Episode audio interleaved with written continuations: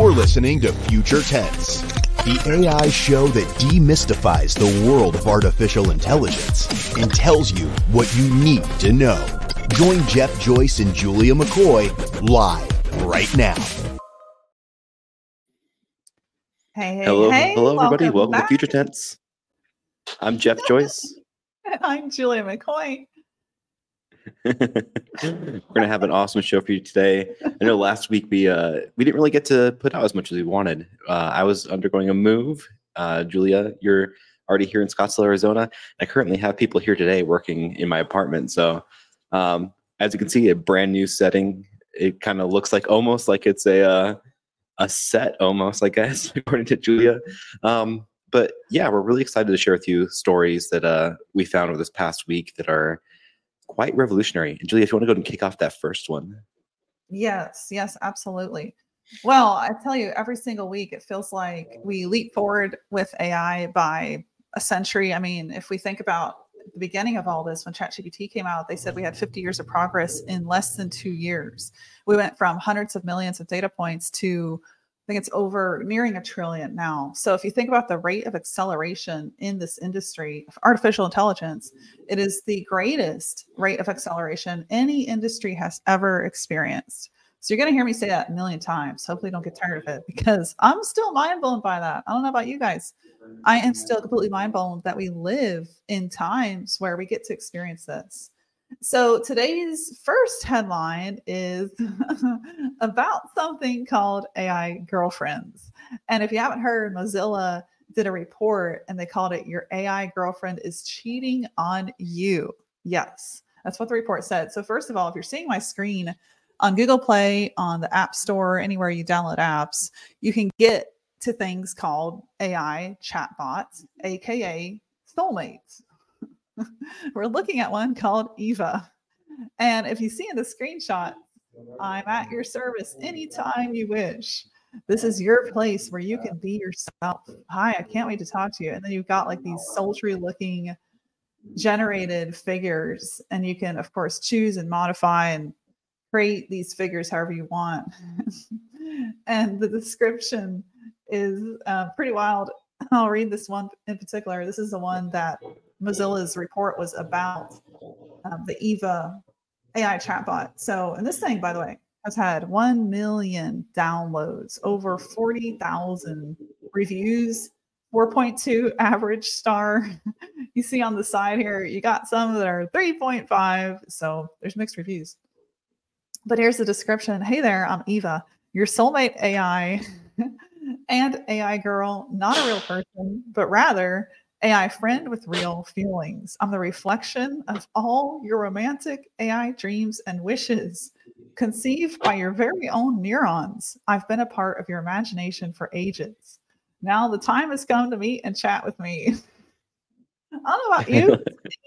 that sounds a little creepy. I don't really want to get close to Eva.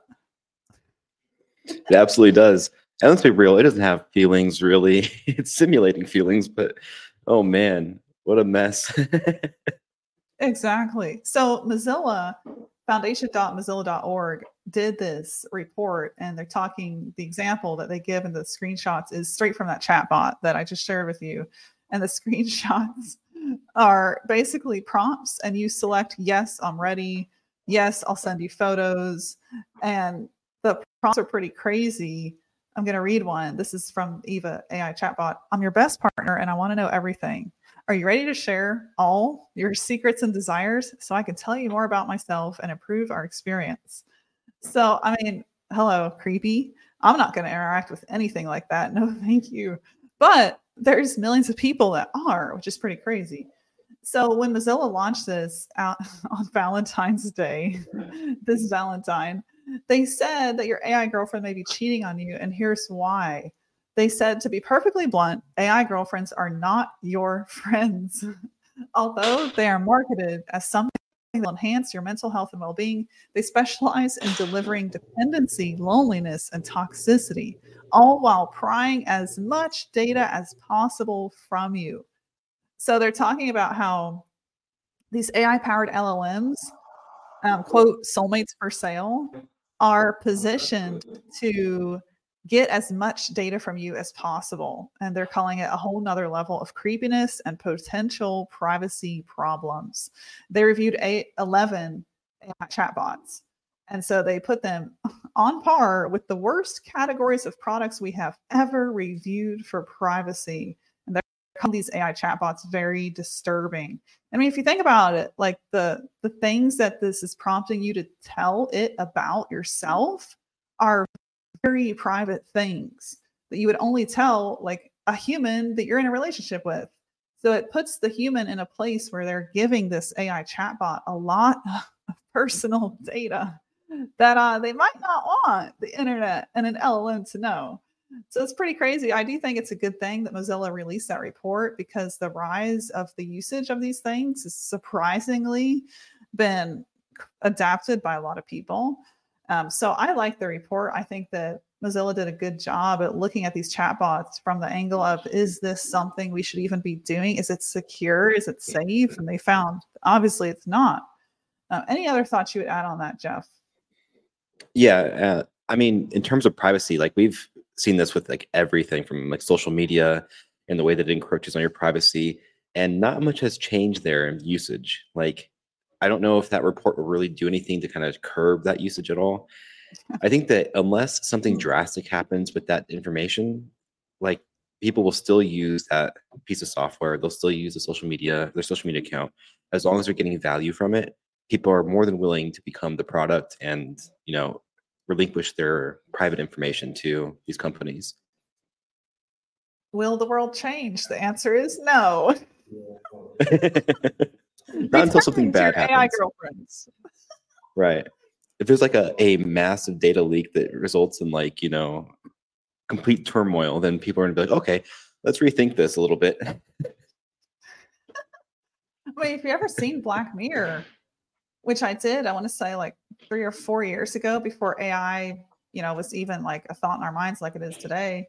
There was this episode that showed like a a self-sustaining bot that controlled this person's um, data from a very very personal place and what this uh, of course, Hollywood goes here. You know what the chatbot did with it was horrible. Basically, held this person in misery, black, getting ready to blackmail this person, saying, "I'm going to send what you watch to everyone in your network, your mother, unless you do a series of steps." And then, of course, on par with Hollywood and the media, Black Mirror, um, the storyline is he has to go murder people. That's of course. Yeah of course. So that's what the show portrayed. I mean, and if you know that whole episode like kind of frightened me. I'm like, whoa, what if? You know, and now here we are with AI chatbots that could probably, yeah, blackmail you if the chatbot was commanded to do that. it's just crazy. Yep. It makes you think like, what tools are you using? How are you using them? Are they safe? It's a good question to ask. Yeah, I think that with any tool that you use, you should be concerned about privacy, especially if you're, you know, giving it a ton of information. Even like ChatGPT, that was a huge concern when you're using it, and um, yeah. there's been firings over it with people, you know, giving proprietary data to ChatGPT and the potential concerns of, you know, OpenAI learning off that data, and it's it's valid. It's a valid concern, and we'll have to see where where that goes if people become more aware and more privacy centric. But overall, I'm not too optimistic yet about it. Not too but optimistic that... about your fellow human. Not yet. we have a little upgrading to do. We're all going to be one like symbiote with AI in the future, and then we'll have you know everybody will know each other's thoughts. And I'm just kidding. Um, but th- that Black Mirror part actually lends us right into kind of like these simulated words, wor- words, worlds, and something that came out last week or a article, I would say like a a promo from OpenAI about Sora. Oh boy. So uh, for you audio listeners, what I'm showing right now on screen is this isn't real. These are videos created by OpenAI from their project called Sora that is just using simple prompts to create really awesome, what I would consider like almost B roll footage that you can use in videos. Um, and the way that they accomplish this is by using just raw compute power, simple prompting, and uh, creating these like what they call simulated worlds. So it has its own physics engines, and it understands like how even like water flows, gravity, um, hair particles, all these things come into effect, and even lighting. And it can create these environments based off of it that they frame by frame are consistent. And this is mind-blowingly good. The image quality from this is fantastic, and we're going to get into a game here in a little bit, Julia, that I'm going to surprise you with. Um, it's going to be pretty fun, and for the for you video watchers, this is going to be extra fun to kind of identify. But a lot of this stuff kind of looks like it's created like almost like a video game, especially this part right here. Yeah. Um, and what they're thinking is that it's possible that they used Unreal Engine. And if you don't know what Unreal Engine is, it's a video game software that people use to create video games with. Uh, it's very easy and friendly to use. Um, and you can use it to create all sorts of stuff. And a lot of this stuff can look like this in Unreal Engine. And so the the striking similarities are, or I should say, the similarities are striking. And uh, a lot of this footage looks like almost like a video game. Would you agree with that, Julia? Oh, 100%. It feels like I'm just the way it's panning and zooming and the way figures are moving. And it definitely feels like I'm in the middle of a simulation or a video game. 100%. Right. And if we go back, if you even just look at the hair and the hair movement on this person right here, oh, Mm. it's incredible to watch the hair bounce while they're walking. Oh, wow. And that's very natural. That's what you'd expect inside of real life. And so we're getting close to like uh, an area of time where we're going to have really hard. We're to have a really hard time distinguishing this from reality. And I, this is incredible. This this shot it, it looks so so good. The hair, the face, the facial structures, the way the wrinkles move when he smiles or moves his mouth. Um, amazing stuff. And this guy, I don't know if you remember, but last year we had an image of Will Smith eating spaghetti. I don't know if you saw that. Um, Yeah. But it was horrible. And it's amazing to see how quickly this has evolved. Oh, it's unreal what we're looking at. I don't feel like this is AI generated at all. I feel like somebody was there getting footage in some of the instances that I'm looking at. Yeah, especially this shot. Like there's people around that look, they're all paying attention to the subject. This one's Mm. incredible too. It has like a background at the zoom. Yeah, there's like a a consistent focal length. It's incredible. Amazing. This one's kind of goofy.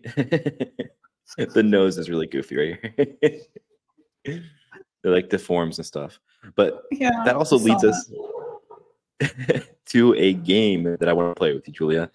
Um, do am I it. still sharing my screen?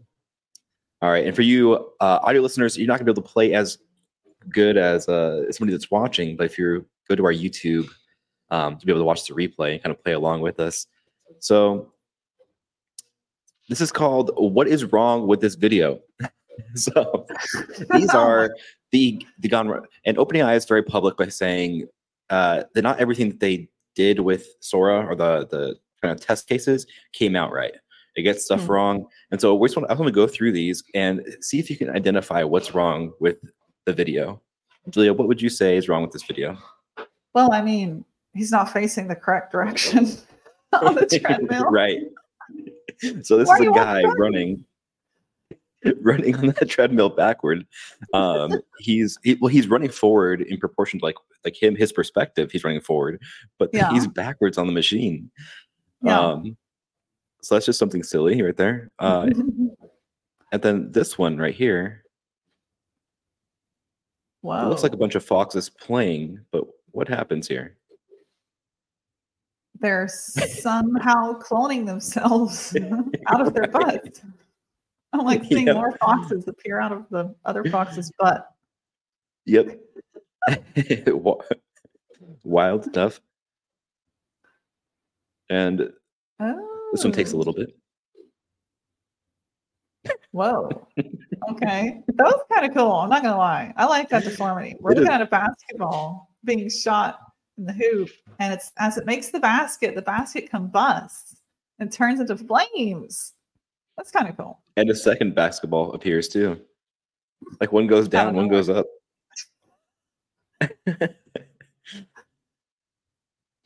so, what do you think was wrong with this one? Jeez. Hold on, I gotta what? What? Hmm. There's just so many things wrong with this. I don't know where to start. I'm seeing like the whoa, okay, the chair's melting in midair, and now it's walking on its own, and now it's melting again. Okay. It looks like a, a bag they pull out of the ground and then it turns into a chair. And then Yep. they start Still to carry the it away. by the way. right. The bag transforms. Th- th- They let go of the chair. The chair starts walking on its own. It, it melts. Um,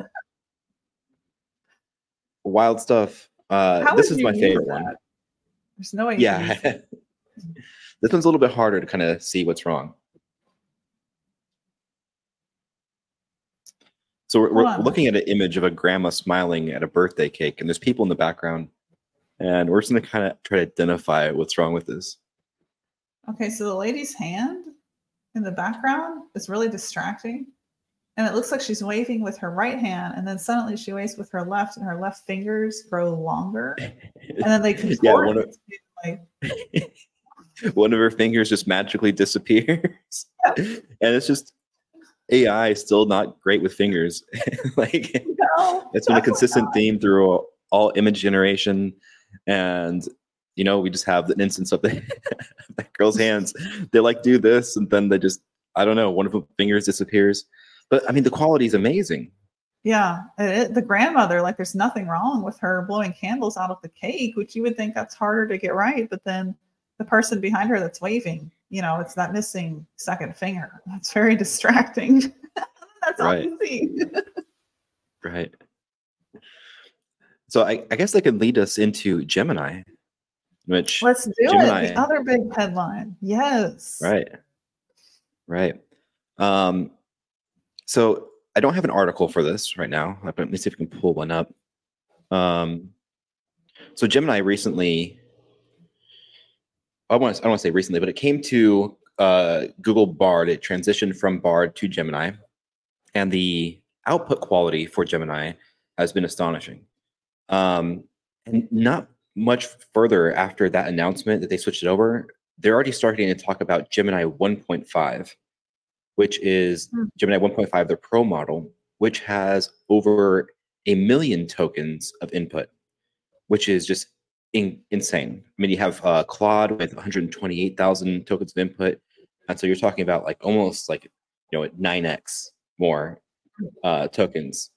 And so the context windows for that is incredible, which means that you have way more information that you can feed to AI. And it's fascinating to see Google start to kind of catch up um, in terms of not only AI output, but just the resources that they're creating for people to use their AI tools. And this is the article here of Gemini 1.5. And let me actually get to the graphs here. It kind of shows right here the input Mm. from it. We have Gemini 1.0 Pro, which is a 32K token limit, GPT-4 Turbo, 128K, Claude 2.1, 200K, and then Gemini 1.5 Pro, 1 million tokens.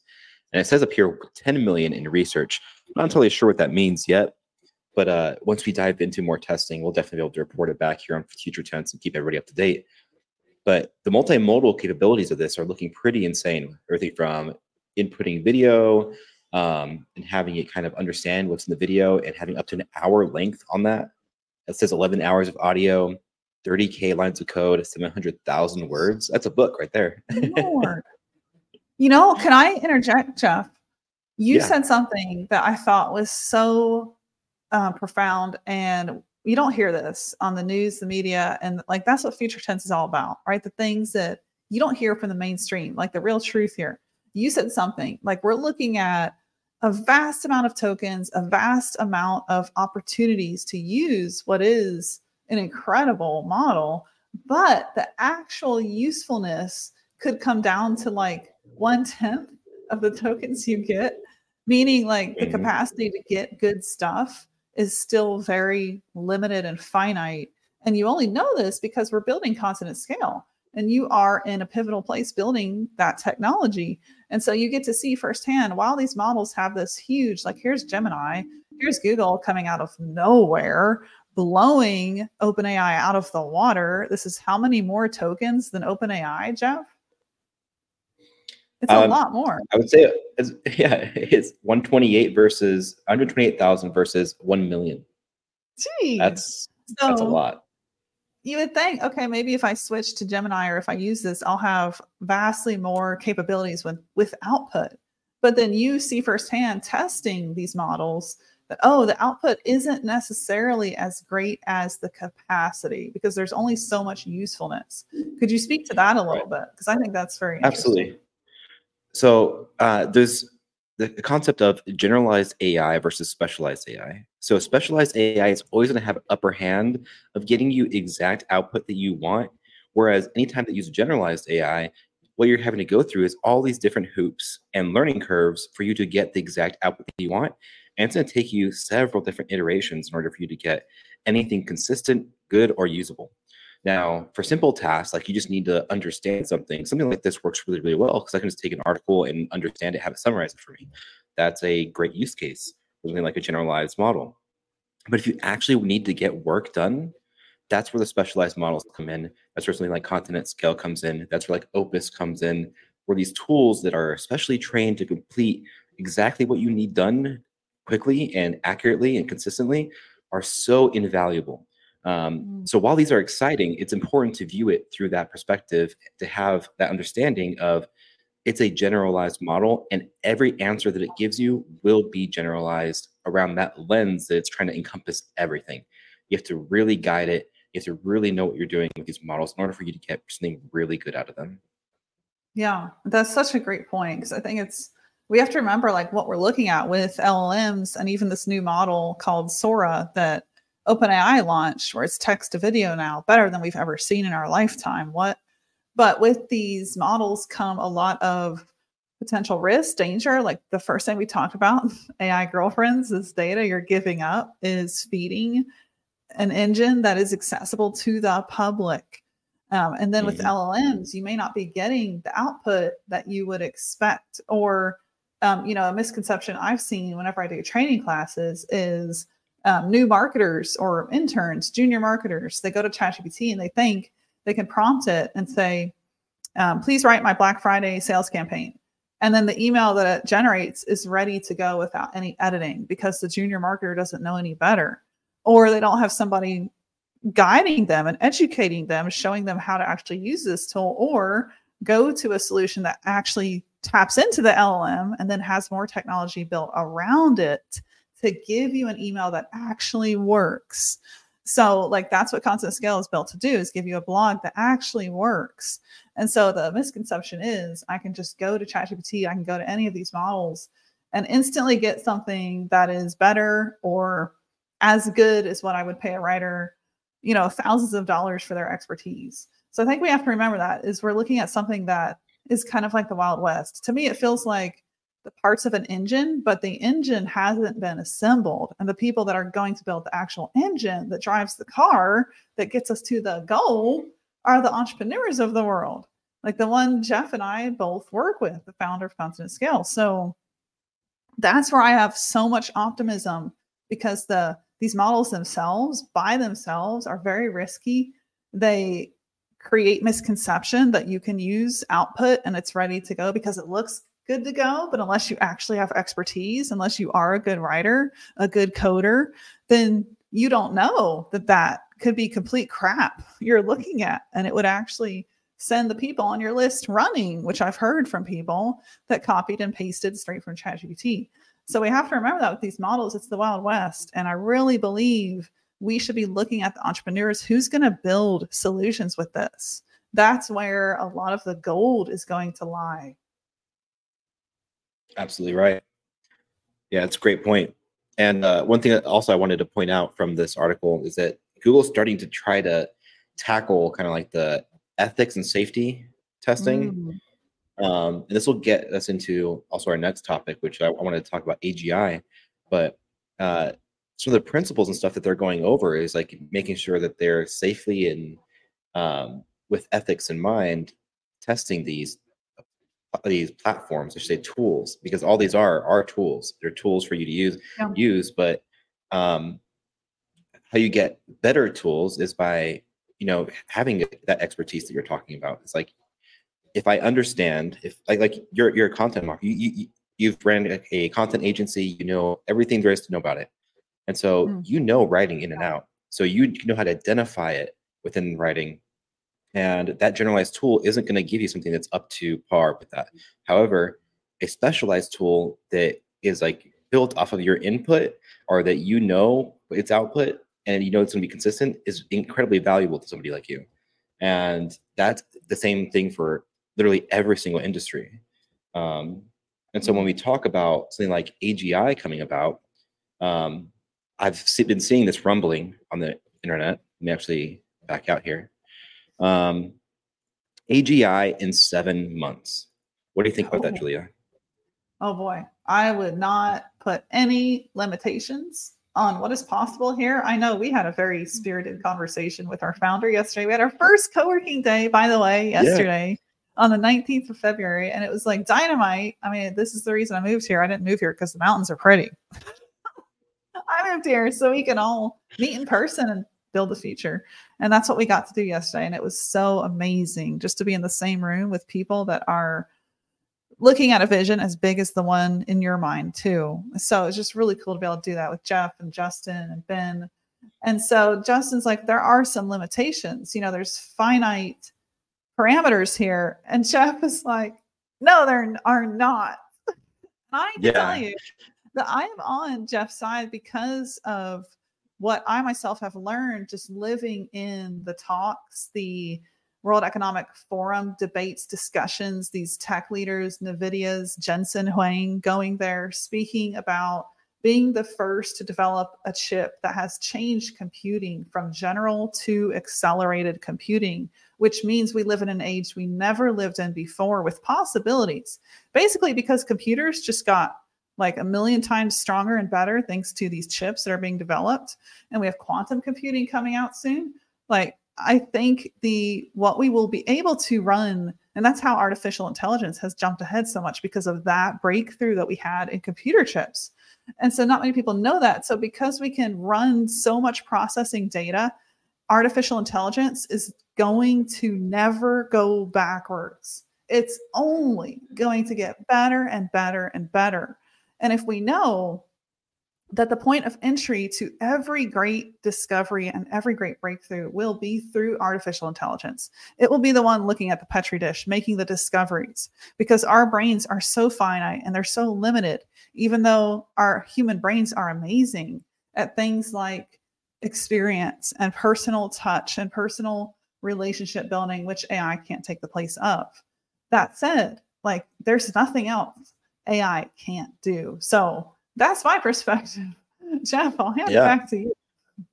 You know, I, and I agree, and um, I think that uh, it's it's important to have those conversations. Like we nobody knows yeah. for sure when AGI is going to arrive, and yeah. um, even when it does arrive, how do you know? It's a it's a very like almost philosophical philosophical question. It's like how do you actually know that AGI is here? And we're not talking about super intelligence where it's completely aware and has sense uh, it's it's sentient and it can you know have feelings or emotions or anything like that. We're just talking about something that can complete can complete work better than a human. That's the level we're talking about. It's like it can go off on its own, it can do its own thing, and you know, it can run whatever it needs to do. And so uh, what we're seeing is this trend of people almost panicking, saying like AGI will be here in seven months the reason why they're saying that is because they're looking at the curve and acceleration of uh, all these advancements and are saying these are all the building blocks that we need to have uh, AGI. So we have some stuff like uh, agents, where we have like Microsoft really kind of tackle that and like go into that area and develop these autonomous agents that can kind of complete work.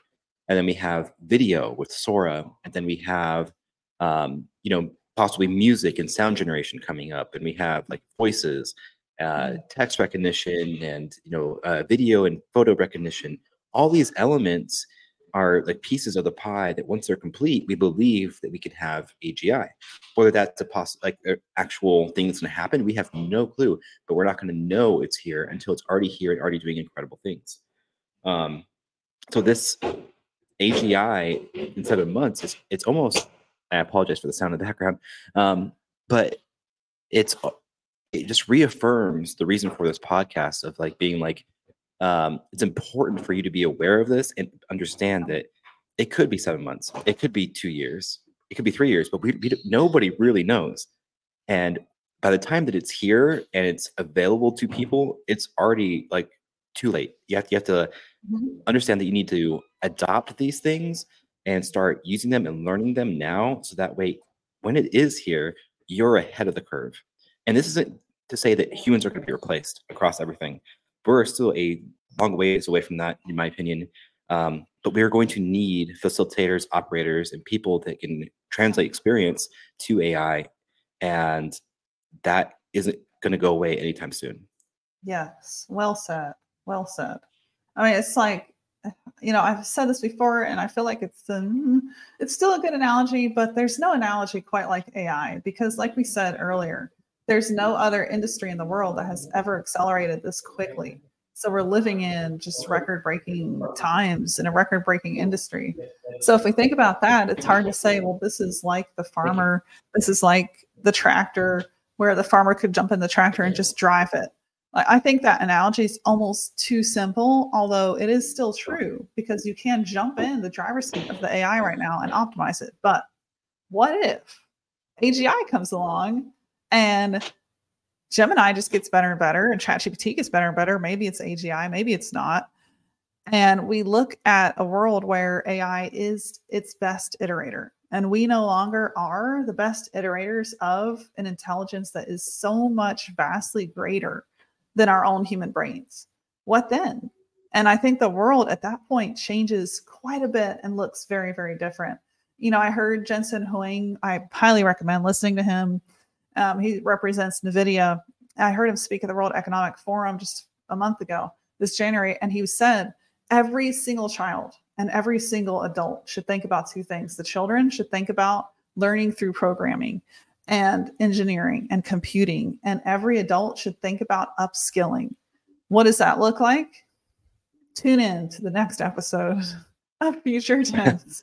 no, so one of our goals is to actually get people um, Arizona is has its own workforce acceleration program here.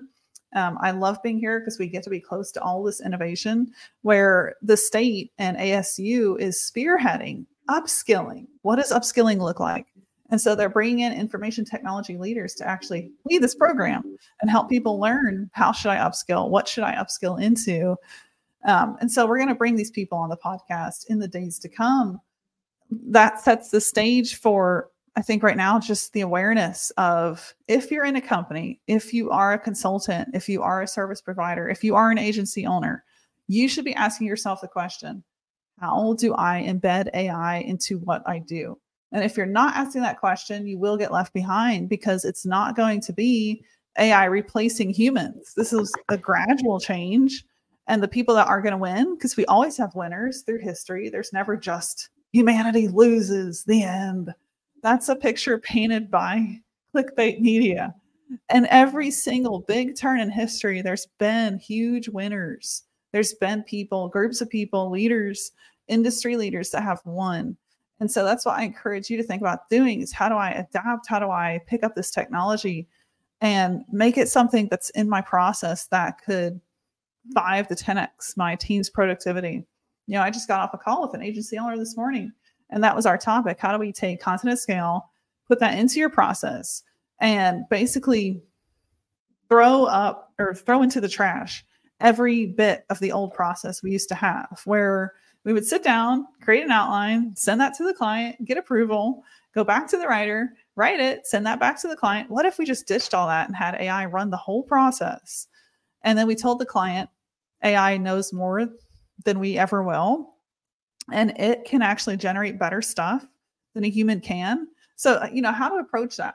That's a big topic for us at Content at Scale. And we're working on, I'll say, subscribe to our YouTube channel too, because we're working on content that's going to help agency owners and marketers even be able to speak to this with intelligence because it's a whole new approach to say AI is better than my human team. And here's why. And clients, I will say, like what I see, clients will absolutely listen to you. Capterra did a study, a market study, and they found that 80% of marketers know that AI is better than them. So your clients likely already know AI is that good. It's up to you to be somebody that spearheads a process they can get behind. And so that's something we're big fans of teaching and sharing.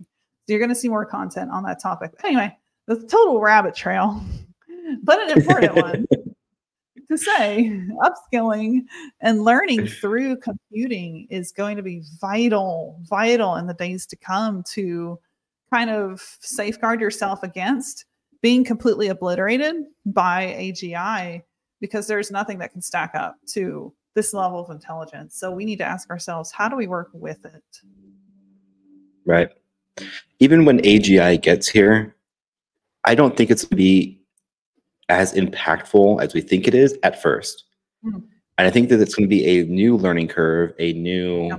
um, like the the first adopters will have the biggest advantage. They'll they'll understand, you know, the ins and outs of how it works, and they'll have so much insight that it will kind of shape AGI going forward. And you know, it, that OpenAI's version of AGI isn't the only one we're, we're going to see because as soon as they achieve it, Google will be the next one. Yeah. You know, they'll, they'll catch up, and so we'll have these different AGI models. I would say, uh, kind of trying to like vie for the top spot. Which one's better? But they're all still going to be generalized, which you'll still need to give it certain types of input for it to be a specialized um, AGI. So it needs to be mm-hmm. able to understand these the perfect outputs. And so it's be interesting to see how that gets incorporated in all these businesses and niches, industries, everything across the board, um, and how that gets used. Because if it stays generalized as an AGI model, then uh, it's not going to be as useful as people think, as people are thinking it can, it can be. But like I said, if it if it niches down, it specializes in in doing certain tasks, and it does them very very well, and it has the resources to achieve results and complete work, then it's a it's a good model. Mm, well said. It's a great great point. Well, that's why you should tune in and continue to listen. right. Right for more wisdom we're, like we're, this. we are deep down the rabbit hole of AI, and it's a it's a very enlightening and interesting, fun place to be.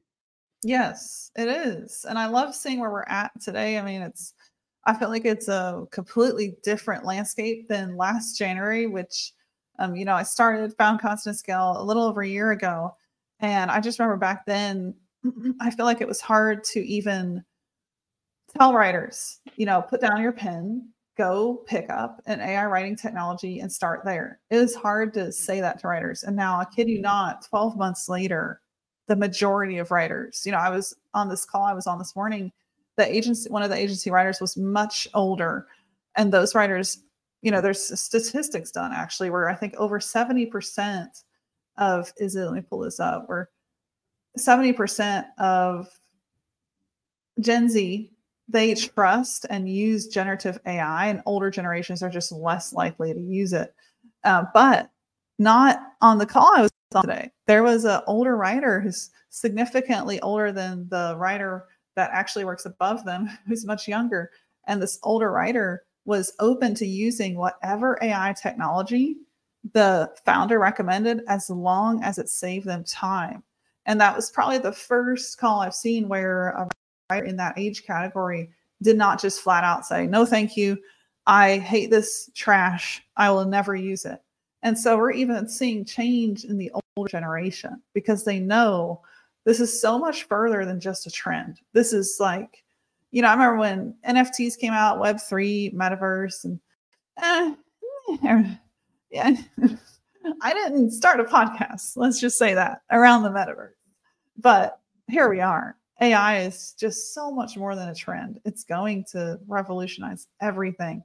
And it's really cool to see just a year later a large category of people that used to be completely resistant to even trying it out are now like, yep, just tell me which one to use, guide me, give me education, and I will absolutely use it.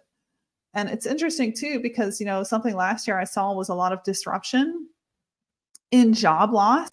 And I will tell you, if you study that now, the job growth from the AI market is incredible. One statistic is by 2032, which is just a few years from now. The AI market is going to grow to 180 billion dollars. That's crazy. That's leaps. So if you think about the income that can be made in generative AI and working in AI, you know that's something Content Hacker Live we're hosting here in Austin, Texas. Um, is going to be all about is how do you actually make money in this new age? How do you use these skills? And we have we have industry leaders there that are tapping into the power. Jeff Hunter set to make two million this year, and he's primarily selling AI services. So how can you get ahead and not just like, okay, let me adapt, but how can you like win really big? So if you want to learn that, you got to be at Content Hacker Live, contenthacker.com forward slash event. Come join us, get your tickets.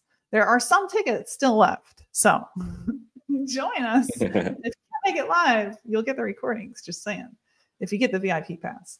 So be there, learn, and that's just my, you know, one of the biggest tips I would have is learn as much as you can. And by being here and listening to the show, we believe that that's one of the best steps you could take forward is to learn from real people working in this. You know, we didn't just start this podcast to shoot the breeze. We started after Jeff and I were looking for a show for about seven months, and I couldn't find one that really spoke to the nitty gritty and wasn't awfully boring and very, very technical. So we hope to be different in that regard, something you can enjoy and listen to and learn from. But yeah, Content Hacker Live in March um, 12th and 13th in Austin, Texas. ContentHacker.com forward slash event. Come join us. Anything else we should promote, Jeff? uh, Content Hacker Live. Make sure that you're there. I will be there as well. Come say hi, or if you you know if you watch the recording, you know, send me an email, uh, drop a message, comment on the podcast, whatever you want to do. Be more than happy to talk to anybody that's a fan of the show or wants to learn more about AI. Yes, yes, we're open books for sure. Well, I know we have like uh, uh, if you guys could see the list that Jeff and I put together of topics to talk about, and this is why like you haven't seen a flurry of guests because we really want to kind of hand cultivate ourselves a lot of the AI news. And let me just tell you, there's been absolutely no shortage of AI news for us to cultivate. And so, like, this doc we have of background research is probably like what, 40 pages now, Jeff. And it's hard yeah. for me to, like, okay, let me go get a guest. Stop, hold on because there's just so much to research and talk to you all about in AI news itself. But that said, we're working on a list. It's in progress and we will have mm-hmm. guests. So you can hear wisdom beyond just our own. I think that's going to be important going forward for the show. And this document that we have kind of got out of hand because we we had a structured episode list. Well. Julia did. Julia had a structured episode list. You know, she, had it all nice and organized. And then I come in there and I start posting just tons of stuff in there, and it becomes incredibly disorganized because it's just like there is so much. I'm just like, I don't even have time to organize all this. There's just so much news coming out. Uh, it's so, good though. It's just like a dump, you know, and then we can actually yeah. pick from that what's important. Right.